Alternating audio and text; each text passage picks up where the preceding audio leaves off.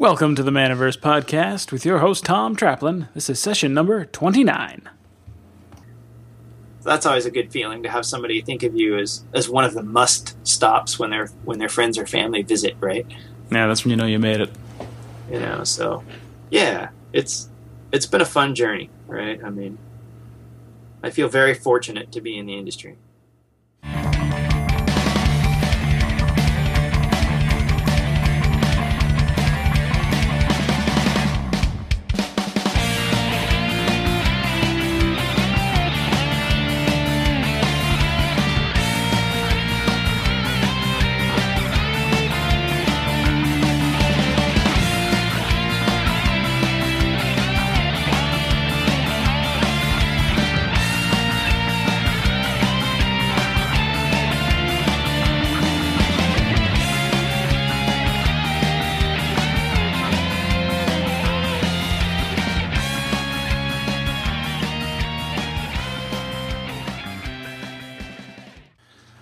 Okay, welcome to part two of the Steve Ellis Rainy Day Games interview. In this one, we go we dive deep into consulting for game design, development, publishing, all that stuff, as well as optimizing your event space and getting booked solid. So let's just jump in.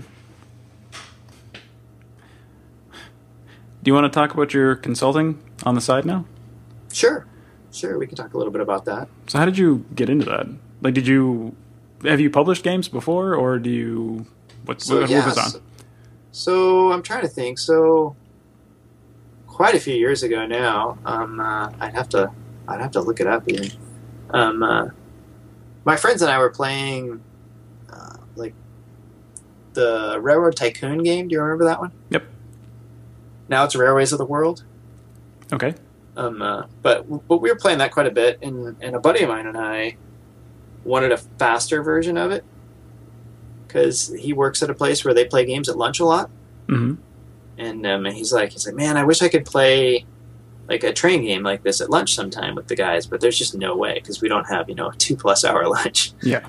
Um, uh, and we were like, we should just do like a card game version of it, right? So we did this Railways of the World card game for Eagle Games, and um, uh, showed it to them, and they were like, "This is this. We love this. Let's do it." Right. And so that was kind of my first designer publishing experience, right? Hmm. I mean, I'd been kind of a, I mean, kind of a sounding board for a few publishers in the industry that I knew quite a bit, where they would send me games and ask me some questions and maybe pick up a game or pass on it based on some feedback. Um, uh, looking at prototypes and things like that for people. Okay. Um, a little bit before that, um, but that was kind of the first game game thing that I did. And then we did uh, I did like an event deck for the Railways of the World Railroad Tycoon series. I worked on a bunch of the maps for them, did some stuff like that. Um, uh, and then I did some work for um, Bandai on some of their Star Trek games, and just kind of and like kind of started putting my name out there.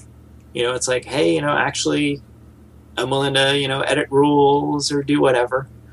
You know, do some development, etc. You know, kind of whatever people wanted, and then um, yeah, so I started doing some more stuff. I was involved in uh, Love Letter Batman that AEG did. Um, I did de- development on the English version of Trains that AEG did. The um, Hisashi Hayashi game out of Japan a few years ago. And then I designed and developed completely on my own the Trains Rising Sun for AEG. You know quite a bit. Yeah, so that's a I don't know if you're familiar with those Trains games or not. It's the the deck builder. It's like a Dominion game with a board. Have you played those? Uh, no, not yet. All right, all right. We should check that out. but uh, so I did that, and then I worked on um, a couple other things for AEG, Dark Seas and stuff, and then I did a um, uh, a little a little venture with um, my consulting company and Cryptozoic Entertainment for the Walking Dead card game.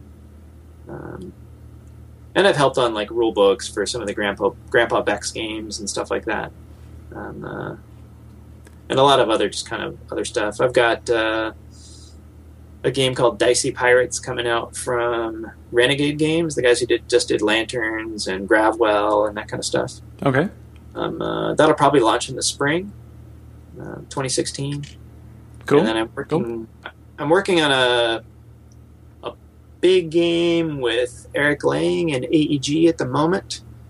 Um, uh, that I think they kind of announced, sort of at this year called they were the like working title was Epic Adventure. Um, uh, so we'll see. We'll kind of see where that ends up time wise or title wise. I don't really know at this point, right? Okay. I don't think I'm allowed to talk about mechanics and stuff at this point. Secret still. But yeah, but uh, I could talk a little about the the Dicey Pirates game that uh, Renegade's doing. Is um, uh, that game's essentially done? It's not in development anymore or anything like that. That's kind of a a push your luck, a push your luck dice game where instead of my big complaint with uh, a lot of the dice games, not that not that they're not great and don't sell really well, but some of the Mhm. dice games are solo play basically. So like you take your turn for a while and the rest of us sit around and do nothing. Okay. Um, uh, and then when you're done or fail or whatever, um, uh, you pass the dice and someone else does the same thing for a while while the rest of us sit around. Mm-hmm.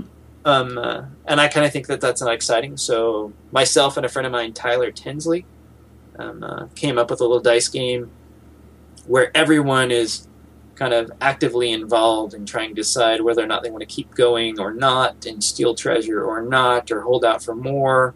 And you kind of see what dice are going to be rolled, and they have various risk associated with them and stuff. And everybody kind of makes a decision, and then the dice are rolled, and you resolve some things.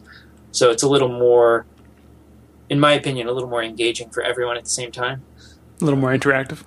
Yeah, yeah, there's more going on, um, uh, but it's still really simple, really fast. Um, so that that should be fun. I think that'll be uh, that'll be going. I, actually, I think it. I think they've made. I think they changed the name. I think the name's going to be Dicey Goblins. Now that I think about it, I think they're going with the Goblin theme. sure. Why not? but uh, yeah, I think it's going to be goblins stealing stuff. Um, uh, I think that's going to be the theme, right? So you're you're basically trying to steal more stuff or get caught, um, uh, and then horrible things happen to you if you get caught, of course. Obviously. But uh, but yeah, so I've been I've kind of I've kind of been doing a lot of that kind of stuff. My goal was to help pay for my daughter's college by doing a little bit of consulting and not dip into the day to day earnings. Good plan. Yeah, yeah. So we'll see if that all works out or not. So did the companies, like you said, you, they just kind of you got your word out or your name out there? Do they seek Yeah. you out, or do you like actively go and say, "Hey, you know, Um, it's a game little bit of company, I could So help some- you out if you want." So some of the stuff, uh, some of the stuff's been kind of contract work where they brought me in to help finish a game Mhm. that you know someone else started or had des- had designed but not developed very fully. Okay. Uh, uh, other stuff has been, you know, things that myself or myself and a friend had designed. Um, uh, like the first game I did, the Railways of the World card game. Um, James Eastham and myself, a buddy of mine here I game with, we designed that, and then I basically pitched it to Eagle Games, and then they just bought that game and paid us a royalty.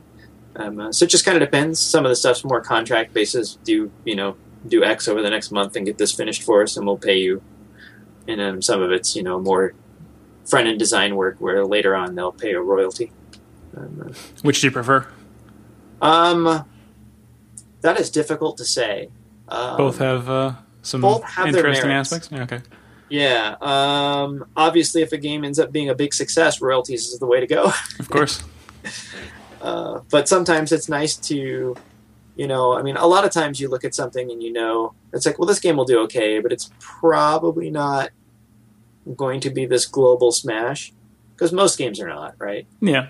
Yeah. Uh, and sometimes there's, you know, a nice simplicity for both myself and for the company if they pull me in to work on something to just pay me and be done, and none of us have to think about it for the next five years. Um, uh, you know, getting paid some upfront has some has some good value for both sides. Yeah. You know, paying some trickling royalty on a on a you know the problem is a lot of times it's like the first print run, maybe the first couple print runs, the royalties are decent. Then it starts then- to slow down. Yeah, then it slows down and it's kind of like, okay, so that company's tracking it and then they're sending me a royalty check and I got to put this thing on my taxes and it's like not really enough money to care about. And you know, f so for the last the last 2 or 3 years can be you know, pretty unimpressive. Yeah. Um, uh, if a game's winding down, right? Um, you know, so sometimes it's just easier. I mean, I had a I had an old an old royalty recently. Just you know, they just sent me a check for everything else they had, as opposed to paying me again next year, right? Mm. Uh, it's just like, okay, here's what we have left in inventory. We're just going to pay you out because we're not reprinting it again a fifth time or whatever. Yeah, right? it's just that's the end of it. yeah, it, we're we're done. We're done. Wouldn't you like to be done too? you know, and I'm like, yeah, just that's awesome, right? I'd rather have it now than later. So, Yeah. um, No. and then it's off their books, right? They don't have to think about it. So sometimes just paying, you know, upfront for, you know, especially development work Mhm. when someone else's name's going to be on the box. Um, uh, yeah. you know, someone else designed a game, and you're basically just polishing it up and making, you know, maybe cutting components, streamlining it, stuff like that. Usually, that's just, you know, you get you get paid, um, uh, and then it's done Mhm. which is fine. I mean, I, I'm I'm perfectly happy with that. Yeah. You know? It's just an interesting look and a part of the business that not everyone really gets to see. Like Yeah, most think- retailers aren't really involved in the creation of the game that they're selling. Yeah, I think the most fascinating part about it for me, um, uh, and it is a really great perspective to bring to retailer discussions a lot of times, is the length of time that it really takes for it to all happen. Right? I think people are under this, um, uh, you know, for no particular reason, have this mindset of, ooh, someone designs a game and the publisher makes it.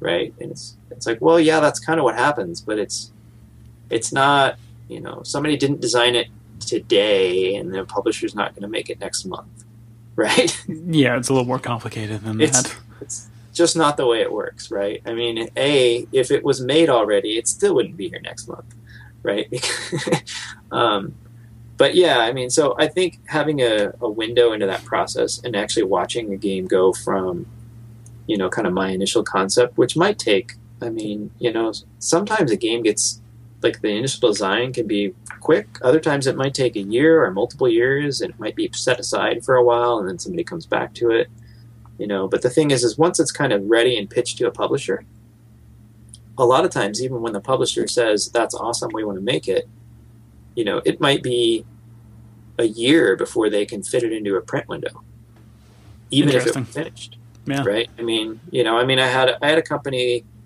email me from something that i pitched at toy fair which actually is that dice game that renegade's going to do um, uh, last week or two weeks ago it's like, oh, I know it's been a long time, but we're really interested in this game. I'm like, well, I already sold to somebody else because you took forever. Um, uh, but um, you know, they were. I mean, they were like, well, we really like this, but we can't see any way to get it in our schedule before 2017. Yikes. So would you still be interested? And I'm like, wow, right? You know, it's like, well, the good news is, is I already sold to somebody else. um, because I had emailed and called you several times and you didn't follow up or whatever. But, um, but yeah, I mean, so a lot of times companies will be, it's like we we like this, we want to publish it, but you know, we already set our schedule for 2016. We already have games in the pipeline for 2016. You Hmm. know, so when you pitch them a game in 2015, it may be that they don't have room for it in 2016. Um, uh, you know, and they're certainly not going to make it the year. You know, I mean, if you pitched it to them at, let's say, you pitched a game at Gen Con and they loved it, right? It's like that's not coming out for Christmas, Yeah. right? you know, it just doesn't happen that fast, right? You know, because there's, you know, they're going to probably, I mean, 99 times out of 100, they're going to redo all of the graphic design and all of the art because there's, I, I can't imagine someone having that finished, right? Yeah. Yeah. So they, you know, they need to do all of that work. Then they've got to figure out where it fits in their schedule, right? They've got to make sure that it's not coming out at the same time as all of the other games that they're making, right? You know, they got to spread their stuff out and make sure it makes sense for their, uh, you know, not only budgets but release schedule. You know? Yeah. Um, uh, so yeah, there's a lot to think about, and then you know you've got to deal with actually getting it made, and you know hoping that there you know aren't aren't mistakes and things like that. So yeah, there's just a lot to there's a lot to do, right? Yeah. It's actually it's a lot more complicated than you think. Just looking Yeah, at the surface of oh, you just make the game. Yeah, and I mean almost always there's someone else involved in writing the rule book for the final version. Um, uh, a lot of times the original designer um, uh, can't even remotely get close to a finished rulebook. Uh, Why is that? Um, I think there's several reasons. I think a lot of designers um, don't necessarily have that skill set. Like they're very creative and have great ideas and come up with these really cool things, um, uh, and then clearly and concisely communicating it in written and graphical form to someone else who knows nothing about it is just not what they can do. Mm. Um, you know, uh, I think part of it a lot of times is just lack of interest. It's like I'm done with that game. Yeah. I You know, uh, spending months planning this in my mind. I don't want to write it all down now. Uh, Yeah, you know, I mean, are they kind of write it down, but they write it down in a way that it makes perfect sense if they're right there to show you how it works. yeah, fill in the blanks. Some, yeah, so someone has to basically write the document that fills in all the blanks. Yeah. Um, you know, so there's a lot, a lot that has to happen, right? A lot of times, a, a quote unquote finished game isn't anywhere close to finished, right? Mhm. you know so yeah so there's a lot that has to happen so i think a lot of times retailers don't realize you know how much work is involved and what what it all takes right they think these games just just pop out of nowhere and uh, i liken it to the uh, people who are always referred to some some music group as an overnight sensation Yeah. right Overnight in the making for the, for the last 10 years. yeah exactly but they've been playing like you know small shitty venues on college campuses for the last 10 years Yeah. right? But they were an overnight success. Yeah, because overnight everyone everyone knows who their knows what their name is. Yeah, yeah, So they didn't exist beforehand, though. exactly. You Yeah. know, so I think that I think that happens a lot, right? And I think you know, retailers also are very unforgiving of publishers not having product, you know, or running out of product too quickly. Well, I mean, I mean, and you know, certainly I feel that as well, right? Where it's like, oh my gosh, that game's so hot. Why don't you have any? Like, Well, we tried. you know and the answer is is that a lot of times you know they look at it and it's like well how big of a risk can you take on something where you're making the call now for what you're going to publish Months from know, now. next next june is when it's going to come out Yeah. right it's like well we really like it um and and we committed to you know i mean a 10,000 print run which is you know a decent first print run you know but if it's really hot when it comes out those are going to go fast but you couldn't really say oh let's do 50,000 because you can't say that about everything Yeah. No, it's it. Yeah. Publishers are definitely in a, a difficult spot. That, Yeah. They have to make these decisions way ahead of time. They have no they have no real idea as to how it's all going to play out, and there's a lot of risk involved for them, right? They don't want to make a ton A of product and then have it all sit there because it didn't sell. You'd be out of, Yeah, out of a business that way. Yeah, I mean, it's uh, having been in some of these discussions on Skype calls with some companies where they're trying to decide exactly what they want to do. Um, uh, and you look at, you know, I mean, a mistake is not, it's not only the money that you lose on, on that product, right? It's the opportunity lost on the other four products that you didn't make, Yeah. Yeah. right? Because if, if you decide to go really big on product A, you might not be able to make products C and D. Yeah, and those might have been the ones that uh, really take off. Yeah. It's hard to know. Hard to know ahead of time. Yeah, so it's I try to in the Facebook groups and stuff. I always try to remind people. It's like you know, it's like you wouldn't love it if manufacturer X came and told you all the things you did wrong, Yeah. right? About how you display their product and how you do this wrong and how you do that wrong. It's like I I prefer to just accept that they run their business to the best of their ability, and I'll do the same. Um, uh, and sometimes they aren't compatible.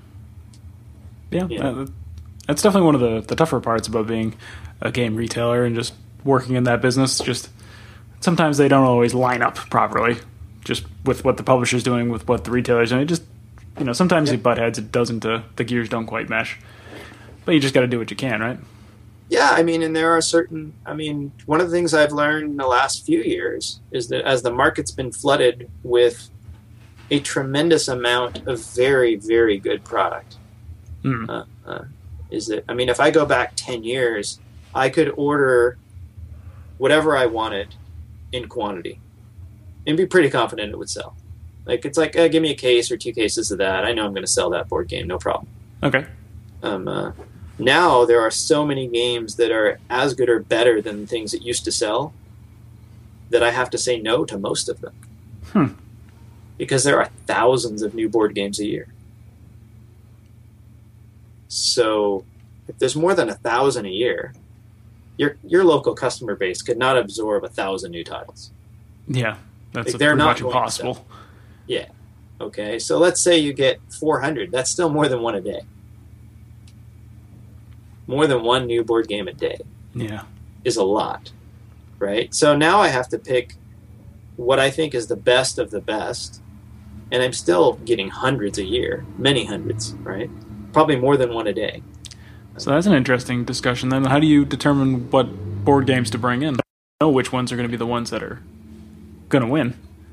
So I spend a lot of time looking at things on the web, trying to figure out what manufacturers are doing, go to the trade shows, go to Gen Con, try to really get a feel for the buzz of what's coming.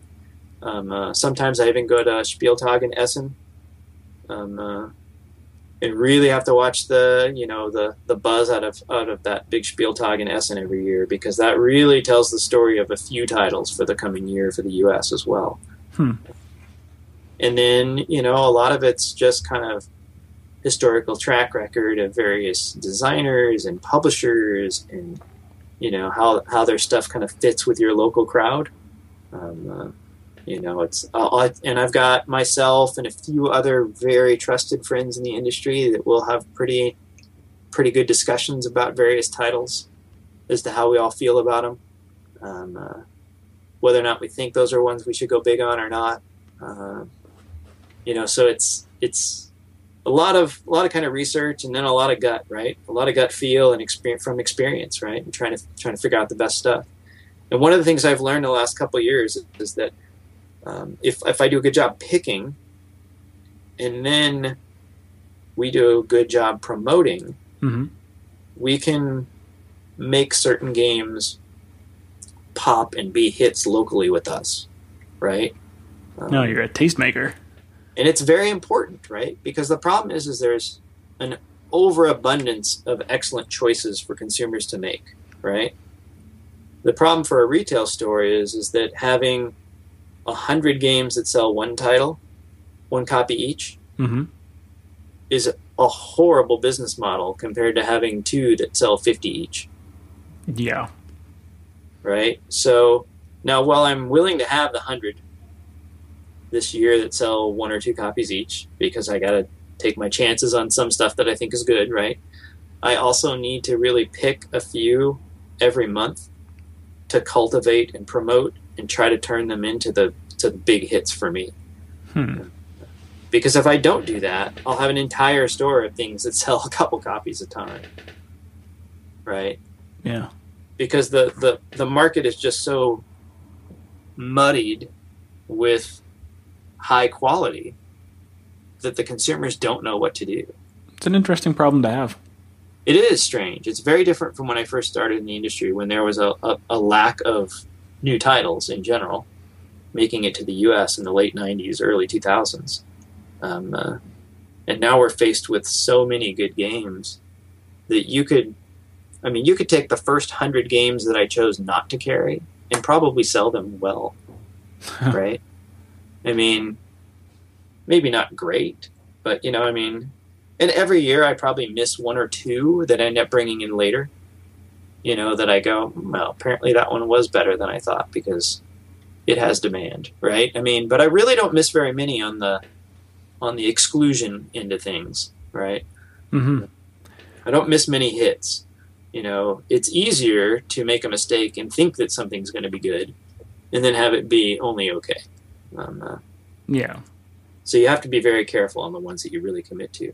But you know, I've noticed that if we if we really try and can sell a whole bunch of copies early, because anything we do that with, anything we pick to promote is going to be fabulous. It's just whether or not we can sell enough to matter. Um, uh, if we can sell enough to matter in the first four to six weeks, that helps us kind of seed the local market and create enough people who are playing that game and playing it with friends and stuff, just kind of spread the word and maybe make that game a hit long term. Interesting. Yeah. So but how if you, do you sell two promote that? copies, yeah. But if you sell two copies of something, it's very unlikely that'll be a hit long term for you. Yeah.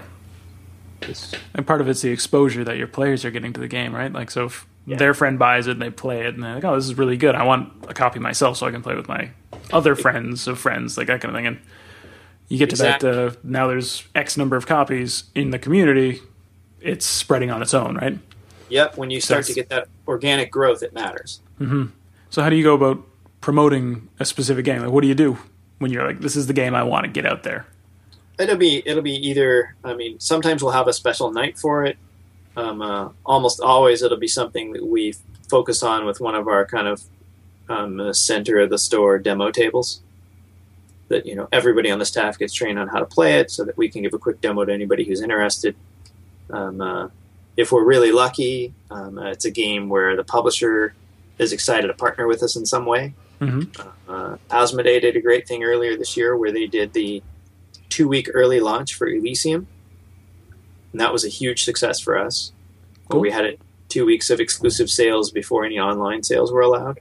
Mm. Any brick and mortar store in the country was allowed to sign up for it. Um, uh, so I think that that was a fabulous opportunity, and it worked really, really well for us. And that game has continued to sell since then. Now, um, uh, we we did a similar um, uh, thing with lanterns from Renegade earlier this year. Um, uh, and, and both lanterns and Elysium, they also provided us with um, uh, some promo stuff, so that everyone who bought a copy of the game got a little special card or tile or something, right? Whatever Yeah. fits the game.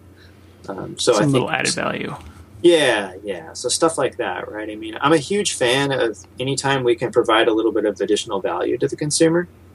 Um, I think consumers appreciate that much more, and that builds much more loyalty than discounts. hmm I'd rather get something cool and special than 10% off or 20% off as a gamer, Yeah, me too. right? I mean, I'd rather have the promo tile that gives me something a little extra for my game any day over a discount. Um, you know, but, but I'm kind of a gamer completist guy, so Well, I think Where most else? people who own game stores are probably around the same. They have the Yeah. same mindset. yeah, yeah. So those kind of things where we really focus on a game, make sure the entire staff knows how to play it, um, make sure the entire staff kind of believes in it and, and likes it, right? I mean, that's huge. Um, uh, you know, so if if I do a good job of kind of picking those games, and usually what I'll do if I'm if I'm considering some games for that upcoming games, I usually get with a couple of my, you know, long term staff guys and sit down with that list and talk to them about them as well and make sure that we feel like we're picking things that everybody on the staff can really be behind. Um, you know, and we'll also, you know, I mean, I'm not, not going to lie, I, I will add weight to certain publishers who I know support retail stronger than others as well. Mm. I don't want to promote a game from a company that has a horrible track record of keeping product in stock. That's fair. You know, I mean, the last thing I need to do is increase demand for something that I won't be able to get, right? Yeah, not not really going to help you. Yeah, yeah. So, I mean, you know, we have to be, you know, so there's a lot to think about before we kind of pick those games that we want to highlight. Um, but I think it is important because I, I do see, you know, the the more mainstream customers that shop at my store, and I'm going to say my store is probably dollar wise, probably 60 40 hardcore gamer to casual. Okay. Um, uh, and the casual people are often just overwhelmed with the new release table. Mhm. You know, Yeah, I can Every- see that. yeah. I mean, they they they just don't know what to do. An abundance of choice, right? Yeah, I mean, I figure you know you've got you've got your gamer customers who come in one or more times a, a week, a lot of times. hmm Um, I mean, ha- half their trips might be just, well, I'm in the neighborhood. I want to stop by my game store. I'm not Yeah. even going to buy anything, right? Um, uh, Just say hi. Yeah, you know, just to say hi, see what's going on, see if there's anything new and exciting they didn't know about. Yeah. Um, uh, you know, but those the the other people who are kind of definitely into games, but more mainstream casual customers who maybe come once a month or once every other month or you know every four to eight weeks, four to six weeks. Mhm. I mean, you think about the number of new board games because mostly those are board game customers, right? They're they're not really RPG customers or miniatures customers for the most part, right? The Yeah. casuals. Um, uh, so you think about the number of board games. Well, if it's six weeks since you've been in, right, and I get a new game on average every day, That's a lot of a lot of options. like if you never look at anything that's not new every time you're overwhelmed with you know 30 to 50 new titles every time you come to the store Yeah. so as as a casual person who's you know spare time doesn't involve internet searches about the latest games Yeah. right you're you're just overwhelmed every time you come in because the new stuff is all new like nothing you saw last time on the new table is still there And it's all good. and it's all good it's it's all good stuff right it may not be you know it may not be my particular favorite type of game or your particular favorite type of game but all of the games that are on that new table unless i've made a big mistake No. are games that are going to make certain types of gamers very happy, right?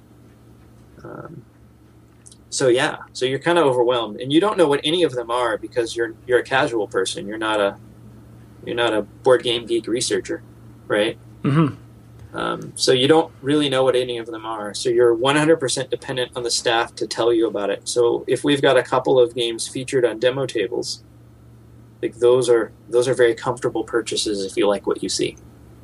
Gotcha. So it's very important to kind of curate the experience and help them like guide those casual customers to what they would probably like. Get to Yes. know them and be like, "Oh, this is the game for you." Don't Yes. don't really don't worry about all these these 29 to 49 other ones. This is the one Yeah. you want. Yeah, and certainly we're here if you want to ask questions about those other 30 games. But you know we've we're trying to we're trying to help you out as much as we can by featuring these three in the center of the store. Yeah. Right? You know that that are uh, you know maybe a couple of different a variety of price points and a variety of game style, right? Maybe one's an abstract type game, maybe one's you know a card game, and maybe one's more of a board game, big board game, right? So do you But- focus your uh, your demo tables on the casual gamer stuff? Like do you try and the hit the mainstream for the demos? Mostly, yeah, yeah, mostly. Um, I would say probably ninety percent of the time. Mhm. what I've learned is that most of the stuff that's really targeted at gamers, um, unless it's a filler game that's quick and easy, are often too big and cumbersome for effective demos anyway. Okay. Um, and and they pretty much know what they want already. Now, what we'll have for some of the gamer, more gamer games is, you know, special game night or a Sunday afternoon at the store where we're featuring some new board games that are, you know, for the board game crowd that's going to be there already. Um, uh, so that kind of stuff. You know, as opposed to a demo table. I mean, most games from Fantasy Flight Games cannot be put on a demo table with any Yeah. of effectiveness. Um, it works fine at Gen Con when, you know, that's what people are there for. But it doesn't really do me any good to put Descent on a demo table, even when it's brand new. Um, yeah. this- If the game's going to take two to three hours to play, a demo is not going to really convey everything. It's going to Yeah, be kind of difficult to get across. Yeah, and I mean, I hear them talk about, oh, you should run demos of this and demos of that, and I'm like, I don't. I, my store is busier than that. Yeah. Like, I don't, I don't, I don't have staff to run. Well, you can really demo this in 15 or 20 minutes. I'm like, well, I don't have 15 or 20 minutes to demo games. Like, that's my guys have two minutes to demo, not 20. mm-hmm. right? You know, I mean, and at a 20 minute demo, I pretty much need you to guarantee me a sale. That's fair. right? I can't I can't have a a, a 20% success rate with 20 minute demos. right? Yeah, just no value. Not worth the Yeah. uh, not worth the time. Yeah, you know. On the other hand, you know, I mean, I can demo a, you know, a, a twenty dollar, a little twenty dollar game that takes a couple minutes to demo. I mean, those if if half the time they, you know, or a third of the time they result in a sale, it's it's okay. hmm Um, uh, and a lot of times those games result, result in those you know quick demo games of the fun little fun games. They may not even result in a sale today, but it's gonna it'll sell a game, right? Um, uh, it's it's now now something that's on their list that they're gonna buy later, right? Yeah, yeah. Because there's a big bonus in knowing how something plays, as opposed to reading the box and wondering if you might like it. Yeah, there's a big difference. The reading versus the actual experience of the game itself. Oh yeah. Yeah. yeah, I mean, even if even if I can give you a, a, a sixty second glimpse of the game experience, um, uh, it'll be fine. Like I don't know, have you seen Codenames yet? Not yet. Okay, so it's I think it releases on Friday. So um, it was kind of a big hit at Gen Con. You know, I mean, I I expect that game to just be a monster on the demo table, right? Because it's it's just the kind of thing where I can basically sit down and instantly tell you how to play, and then I can walk away. And if you and your buddies want to play for an hour, you can. But I mean, a game only takes a few minutes, right? hmm Um, uh, but yeah, it's it's just the kind of thing that's that's so easy on a demo table, right? Yeah. you know, and and you know, I sell a lot of Fantasy Flight games, but we don't have to demo them. Yeah, it's to the customers that already know that they want them. Yeah, yeah, Yeah. and I mean, we'll run we'll run game nights sometimes when a new Fantasy Flight game comes out, right? You know, but it's uh, it's still mostly attended by guys who are going to buy it anyway. Yeah. yeah. Uh, different strategies for different styles. Yeah, you know, I mean, we'll run a big game night for a new Fantasy Flight game, and you know, it's you know the the ten people show up, you know, six of them had it on pre-order. Yeah. right? You know, and the other guys were probably going to buy it, but they were just waiting. and it's not like it's like no one who was randomly at the store decided to try that three-hour Fantasy Flight game because there was a, an event going on for it. Hmm yeah. It's it's all people who targeted that game, saw we were doing for something for it, were very excited and showed up for it. For the event. Yeah, Yeah. and now I mean it may convert one or two of those people, you know, who were on the fence, right? But uh, but for the most part, you know, Fantasy Flight type games have their passionate fans. You know, the guys who want to play a three-hour game know they want to play a three-hour game. Yeah. Yeah. Same way as RPG D and D players know. Yeah. that, yeah. I'm gonna go and get the D and D books because that's my thing. So you don't have to necessarily show them how to play the new D and D version. They're just gonna go and buy it. Yeah, exactly. It's it's what I love. There's a new RPG from Company X. I'm gonna I'm, I'm gonna try it. Yeah. You know, um, uh, yeah. It just kind of depends on what your thing is, right? You know, if it's Shadowrun, you're gonna buy every new Shadowrun book. Yeah. Exactly. It doesn't doesn't matter. And and the casual guy who walks in my door is not buying the Shadowrun book. Yeah. Yeah. it doesn't matter how much we talk about it. Too much of a commitment for for some people. Yeah. All right. So your store's been open for a very long time. You've got Yes. lots of history.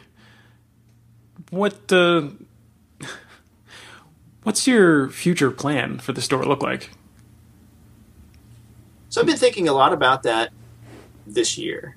Um, uh, currently, where I'm, uh, you know, there's there's always our store is about 3,600 square feet, Mhm. so it's a good size. When we opened in 2001, it was big.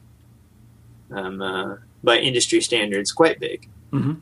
Um, uh, I would say now that it's probably uh, maybe slightly larger than average. There, there are quite a few bigger stores now than there used to be, but there's also still a whole lot of small ones. So it's so it's kind of hard to say. But I think that um, uh, among the, you know, top tier game stores in the country, I think we're probably on the small side size wise. Um, uh, I think a lot of the stores in the business these days that have comparable sales are much larger than ours based on the guys I know. Okay. So part of me says our business model is very good with the with what we've got going right now. I really like the size of the store from a retail standpoint. Um, I think that if you get substantially larger, you end up with a lot of situations where you have a lot of inventory that doesn't turn very well. You have a lot of money sitting on the shelf that's not really making money. Mm-hmm. Um, uh, so I really kind of like the the retail size I'm at. I feel like we have enough space to offer a very diverse product line and make pretty much everybody happy who doesn't want the museum store experience, right? Um, uh, of the of the giant, you know, I've got everything for the last thirty years kind of thing. Yeah, which I don't want to be that store. Um, uh, you know, so I think I think we've got a great mesh there. Um, however, within the last year, our seating capacity on more than just the weekends has been challenging for for event space. So that's the the one area where I have I have concern slash interest in expanding going forward. Mm-hmm.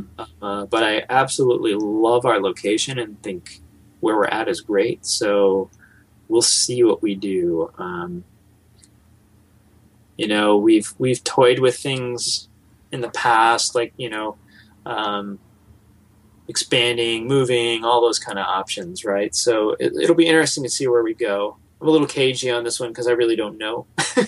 No, that's fair. um, uh, I we've always been pretty pretty solid on our desire to be a single store location.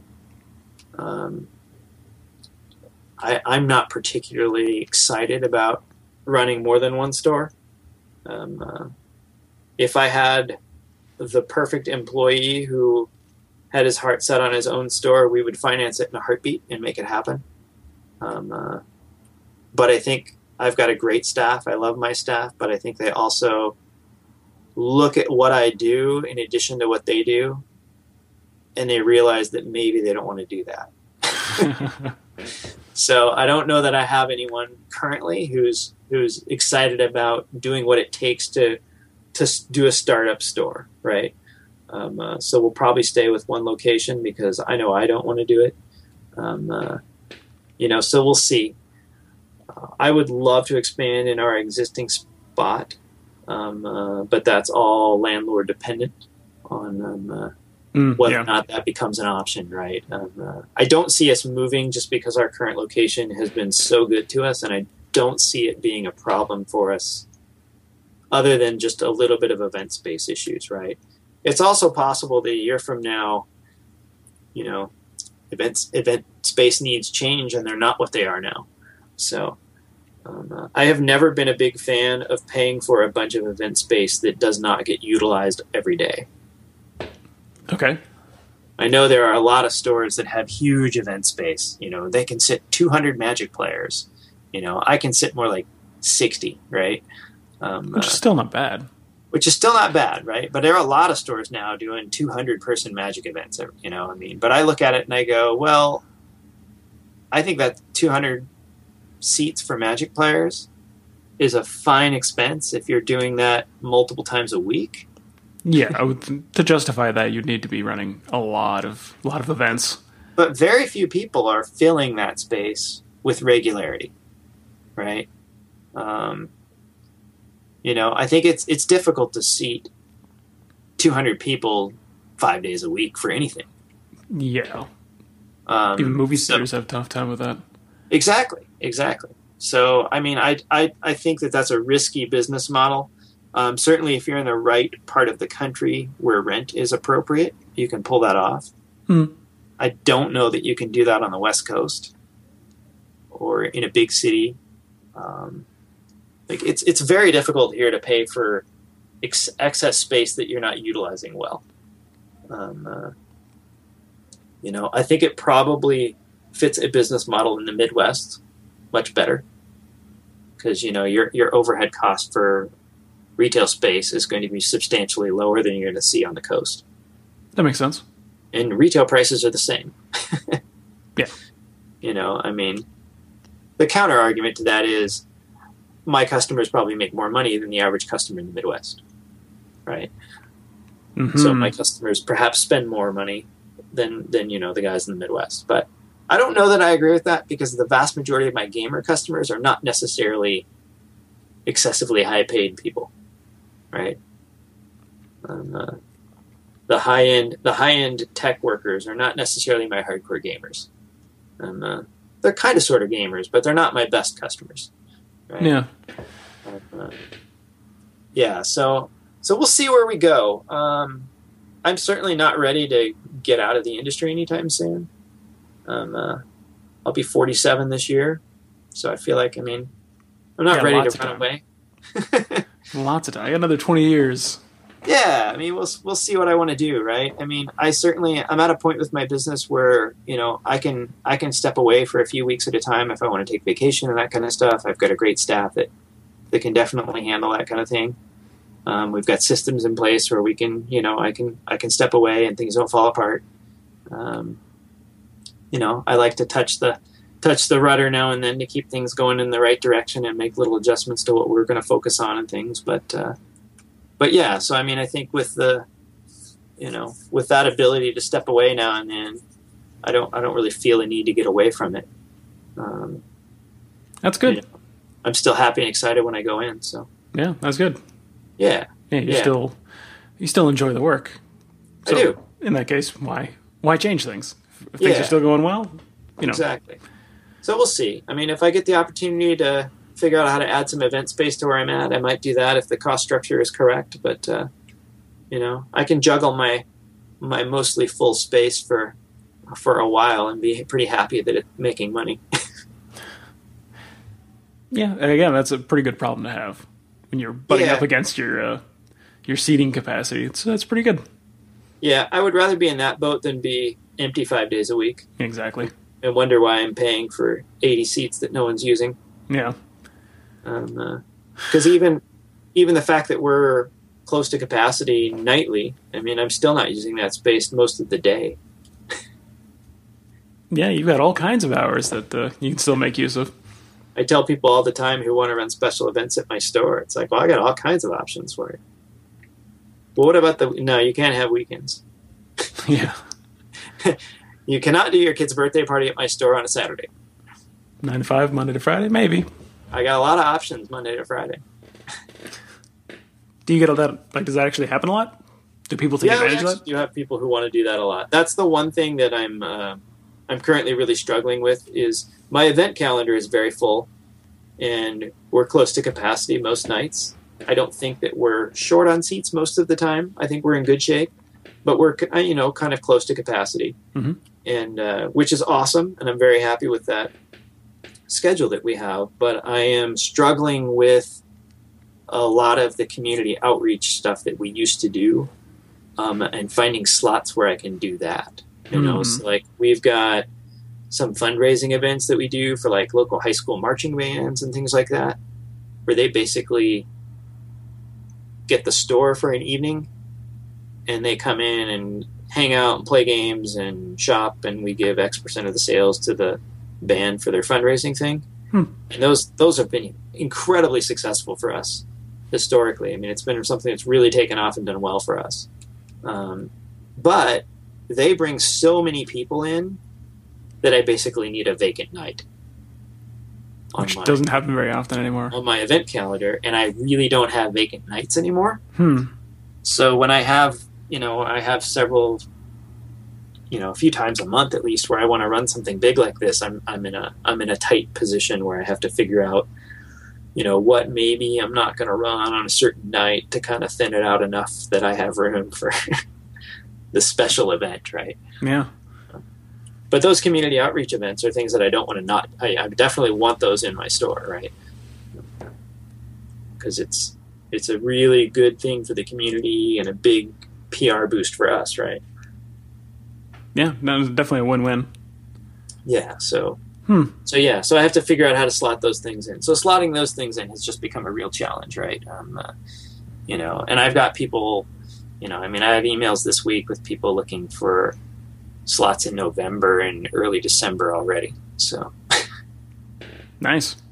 Getting booked. Yeah. So it's so it's hard to. So now I have to figure out like what night I think might be good at that point, right? Yeah. because I pretty much have to lock their. They need their dates locked in soon, so they can put them on their calendar for their for their group, right? Yeah, yeah. So yeah, so we have to lock those in, and then and then accept that, you know, whatever comes up, we we can't run it on that night, which is usually okay on weeknights. We have to be careful for weekend stuff because sometimes companies, game companies, will pick a weekend where we have to do something. Hmm. And Tricky. Yeah.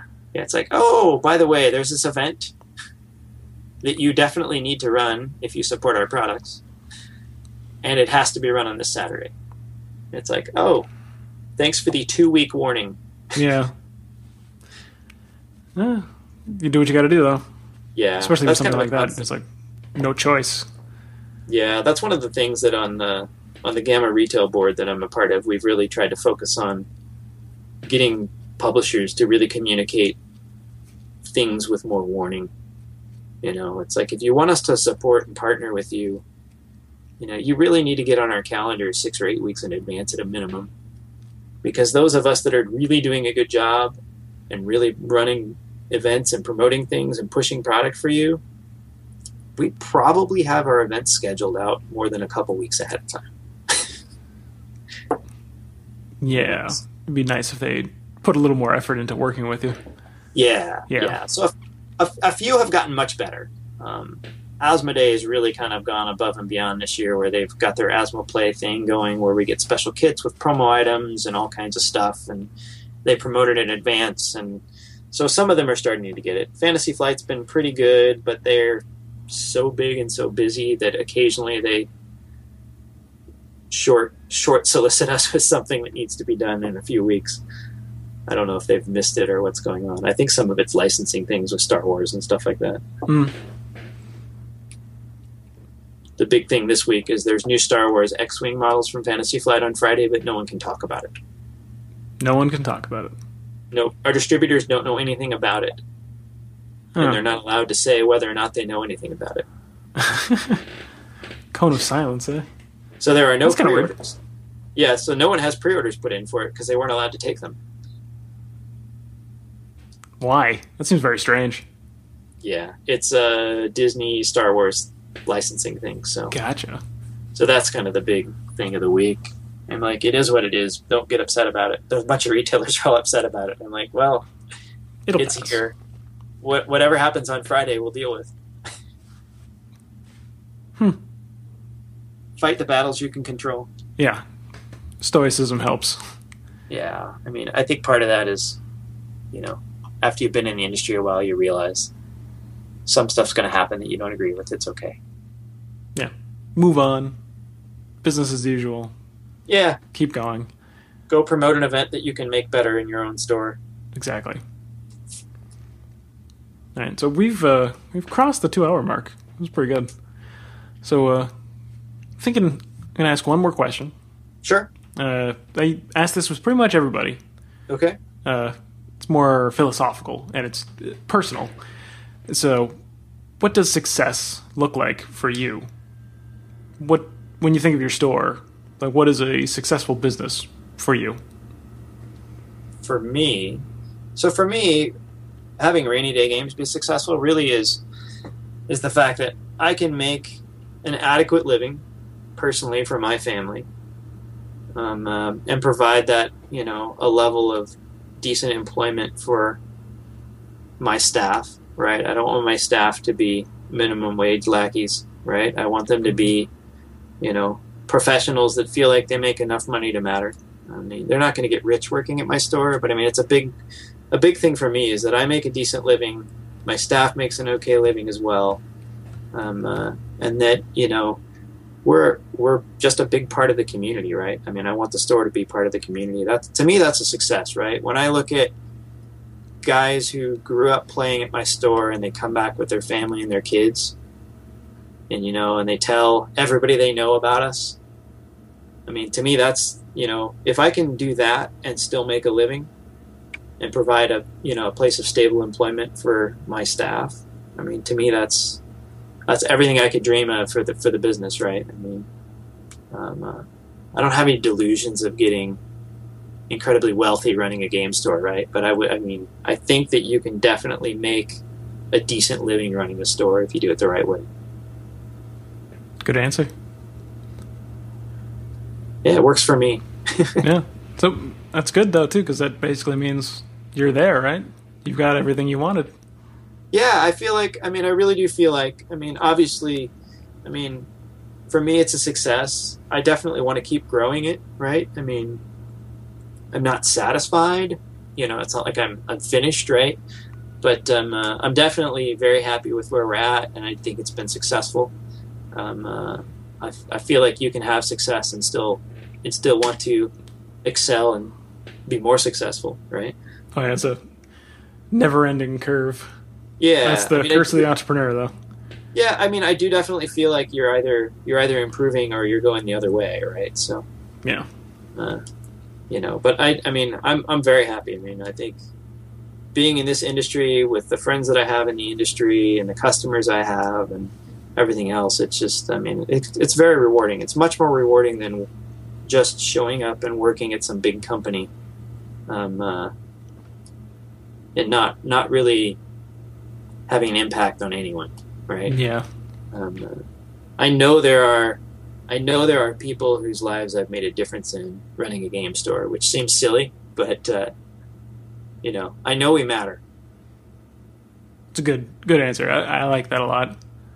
Yeah, and I think uh, we could probably keep talking for several more hours. I've got lots and lots of questions that we could just keep going into things, but we're already at. This is a pretty extensive interview at this point, so. Yeah, I, I probably ought to do some more work too. yeah. so uh, it's been a pleasure, though. I'm very happy to have yeah. you on the show, and if uh, if the listeners want to come and find you, you know, online in real life, uh, where do they go to do that? So online, you can definitely find us at our at our website. It's just rainy day games.com. Hasbro owns the other one. yeah, I figured that out this morning. Yeah, yeah, yeah. I've I've tried many times to figure out how to buy it, but they don't care. and you can find us on Facebook, Rainy Day Games. We're on Twitter, Rainy Day Games. Um, uh, and and our website and our Facebook page have our physical location and all that information as well. So it's easy for people to find. Perfect. Very consistent branding. I like it. We try. Yeah. We try. If I could get rid of those dashes via Hasbro, I would. One day, maybe. Maybe they'll relent. One day, you know, the the funny story there is that they they grabbed that domain weeks before we wanted it. Oh, that's we, a shame. Yeah, it was. I mean, we went to we went to get it and we checked and they registered a few weeks a few weeks before, and, and they just won't budge, huh? And they've never used it. Yeah, all it does is link to their, a redirect to their Hasbro site. Yeah, at one point I was told they were keeping it because they were going to do a big promotion ar- around rainy day games, rainy day games type things, um, uh, and that was going to be their mm-hmm. landing page for it. But they never did the promotion. Jeez, Hasbro, what are you doing? Yeah, yeah, we'll see someday. Yeah, someday. Well, it's been great having you on the show. Thank yeah, you. Thanks so much. Thanks for coming uh, on and hope to about uh, hope to see you at, at some event or something in the future. Yeah, hopefully I'll be able to come to Gen Con and say hi. That would be awesome. Or even just stop by at the store. That'd be really cool. Oh yeah, definitely. That'd make Let me very know. happy. Okay, uh, well, I will let you get back to work. All right. Thanks for your time. Have a great afternoon. You too. Bye. Bye. Okay, I just want to thank Steve again for coming on the show and sharing his insights into the business. If you guys get a chance, I would definitely recommend checking out Rainy Day Games in person. When it comes to board games, Steve is one of the best guys to learn from. And I'm going to do something a little bit different this episode. In addition to telling you to check out ManaverseSaga.com for past episodes of the Manaverse podcast, I want to promote a YouTube channel I found recently called MTG Lion. It's one of the few MTG related channels that I follow, and I think he puts out some really good content, and I felt like giving him a shout out this week. Check him out if you like to hear about MTG Finance and the latest spoilers and things like that. Well, that's it for this episode. Thank you again for listening, and I will see you guys next week.